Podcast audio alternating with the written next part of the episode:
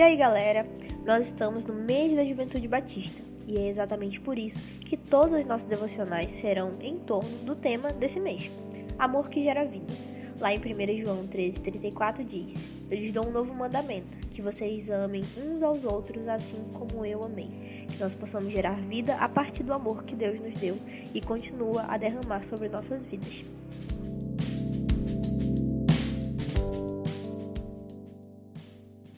5 de agosto de 2020. Efésios capítulo 5, versículo do 15 ao 16. Tenham cuidado com a maneira como vocês vivem, que não seja como insensatos, mas como sábios, aproveitando ao máximo cada oportunidade, porque os dias são maus. Sabemos que os dias são maus, cheios de angústias de um mundo caído longe de Deus. Mas o que podemos fazer? Como devemos nos comportar. Essa situação assemelha-se a um avião em queda livre. Seremos apenas espectadores? E mais, como podemos ajudar os outros passageiros a colocarem suas máscaras para respirarem? Se você olhar para os lados, pode perceber quantas pessoas não têm o conhecimento da esperança que eu e você temos para o futuro. Pessoas presas ao medo, ao cansaço e não têm aonde se firmar. Temos a oportunidade todos os dias de exercer o amor, capaz de transformar a existência dos que nos rodeiam.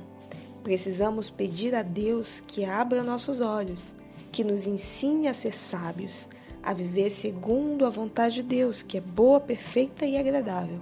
Somente assim poderemos olhar com sensibilidade ao nosso entorno pois o processo de gerar vida começa quando entendemos que o amor dele nos empodera a tomar decisões que transformam as mais diversas situações em oportunidades, de levar esse evangelho que é luz para os perdidos.